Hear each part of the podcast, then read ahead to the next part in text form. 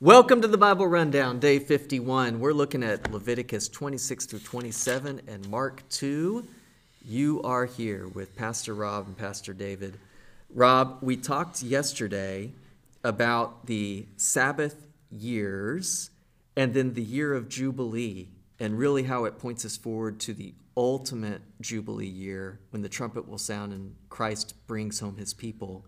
But twenty-six is an interesting one, right? We have these blessings and punishment for obedience and disobedience, respectively. What do you see in twenty-six? Well, it's interesting. You know that little phrase, if? It's the conditional phrase, mm-hmm. if. The condition on on which God's blessing will pour out upon his people of the land and the blessings of the fruit of the land, the blessings that God will multiply God's people in the land. Uh, the, these things are conditional on him being their God. Yeah. And, and the reality is, how can God bless something that he is not glorified in? And so if he has called a people, if he has given them salvation, if he has made them his own and they represent him and his name, they bear his name, how can he bless a people that does not honor and glorify him with their life? Through judgment, right? That's right. And that's what we talk about, this recurring theme of God's salvation through judgment.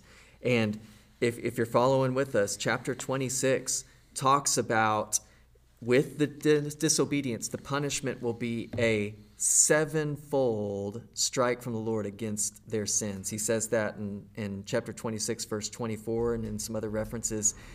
Jeremiah makes the connection to this principle. Mm-hmm. And we see the disobedience of the Lord come in through what, Rob? Through idolatry. And ultimately, it's exile from the land. Sure. So the land the that land. was promised gets a Sabbath rest from the sin of the people. The people are kicked out, they're punished for their sins, but the land actually gets reprieve, and then sevenfold of a seven-year jubilee, right? Yeah. All of a sudden, we start to make sense of what Jeremiah sees in Daniel's prophecy of his seventy weeks. Right. And so as we go through the Old Testament, all these things fit together because it's all just building on itself. So God is saying, like you said, big if, if you will walk in my ways and commandments, I'm going to fulfill the land, seed, and blessings that I promised you, right? Through right. Abraham. But if you break covenant with me, I have to discipline you for your sin. I'm going to give the land I promised you a break from the sinfulness that you've introduced into it and cleanse or purge the sin from that land. But then for you, the people, to be purged from your sin, you'll have to go into exile. It's pretty intense. I mean, when you think about this, like the intensity of it, the land shall enjoy its Sabbath as long as it lies desolate. God's going to accomplish that which he has decided will be accomplished. So that which is supposed to be entering the rest of God actually becomes the judgment of God for those who uh, disobey. So let's let's take in today's world um, somebody who is living in sin, who is unrepentant of their sin. Should they fear the judgment and wrath of God? I, I think we have to, right? I mean, we we've talked about, especially in Corinthians, when Paul's talking about before we take the Lord's Supper, we need to examine ourselves. But he also gives the the teaching and the warning that the reason some people in that church have, have been made sick or have even died is that they took the Lord's Supper without really knowing that they were in sin and recognizing it, repenting of it. So yes, the Lord disciplines those he loves. It's not a topic that is probably comfortable for us because right. in our culture, everybody's a winner, right, Rob? Right. Everybody gets a participant Participation medal. Trophy. Yeah, that's right. But the reality for us is we we have had our life totally ransomed and atoned for. The Day of Atonement points us to that.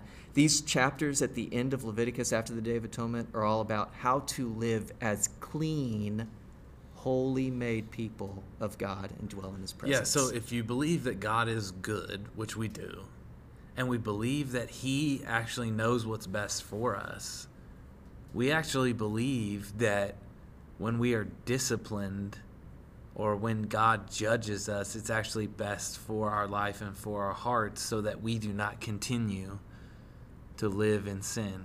We pray that God actually wakes us up so that we can repent of our sin and and glorify him with our life, because that's our desire to do. And and no different than what a good, godly parent would do with their own child, right? Right. Disciplining them in the way of the Lord. The Lord is disciplining us to get us back on track. And and sin will devour us, right? We know that the enemy is seeking us like a roaring lion. So we're not concerned about our salvation because it's been fully paid for by the blood of Jesus, but we are concerned about how we live for the glory of God, and we do. Uh, so there is this conditional on our activities to follow the Lord, not conditional in the sense that we lose our salvation, mm-hmm. but conditional in the sense that we glorify God in our body when we walk on this earth. Because one day we'll glorify him in heaven with everything that we have.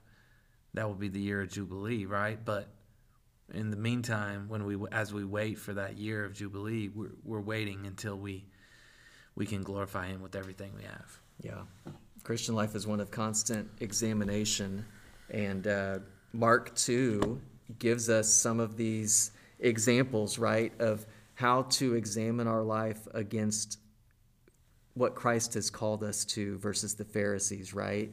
And uh, he's already, after he's been healing lepers, the man with the unclean spirit, the paralytic, he calls Levi, the tax collector.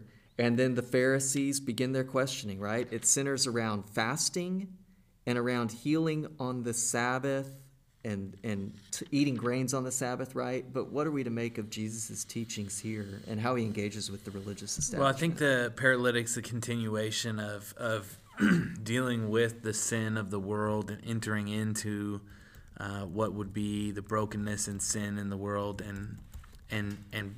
and contrasting the brokenness and sin through of sickness and lame, the paralytic here, with sin. Because he says to the man, rise up, pick up your bed and go home. But before he says that, he says, um, your sins are forgiven.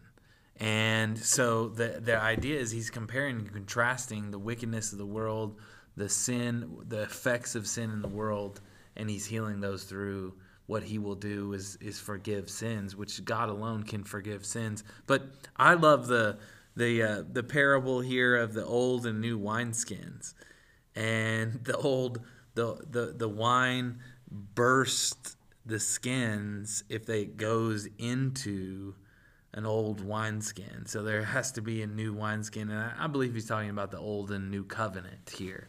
And so if you're trying to put the the the cross of Christ and the new covenant that is in the blood of Christ and put it into the Old Testament context, which many of the Pharisees and the Sadducees did during the time of Paul and Peter, which they said, you have to obey these laws, you have to do these things, then you've missed out on what God has done in fulfilling the law through Christ so that we can live as people who are free in Christ to walk in the power of God.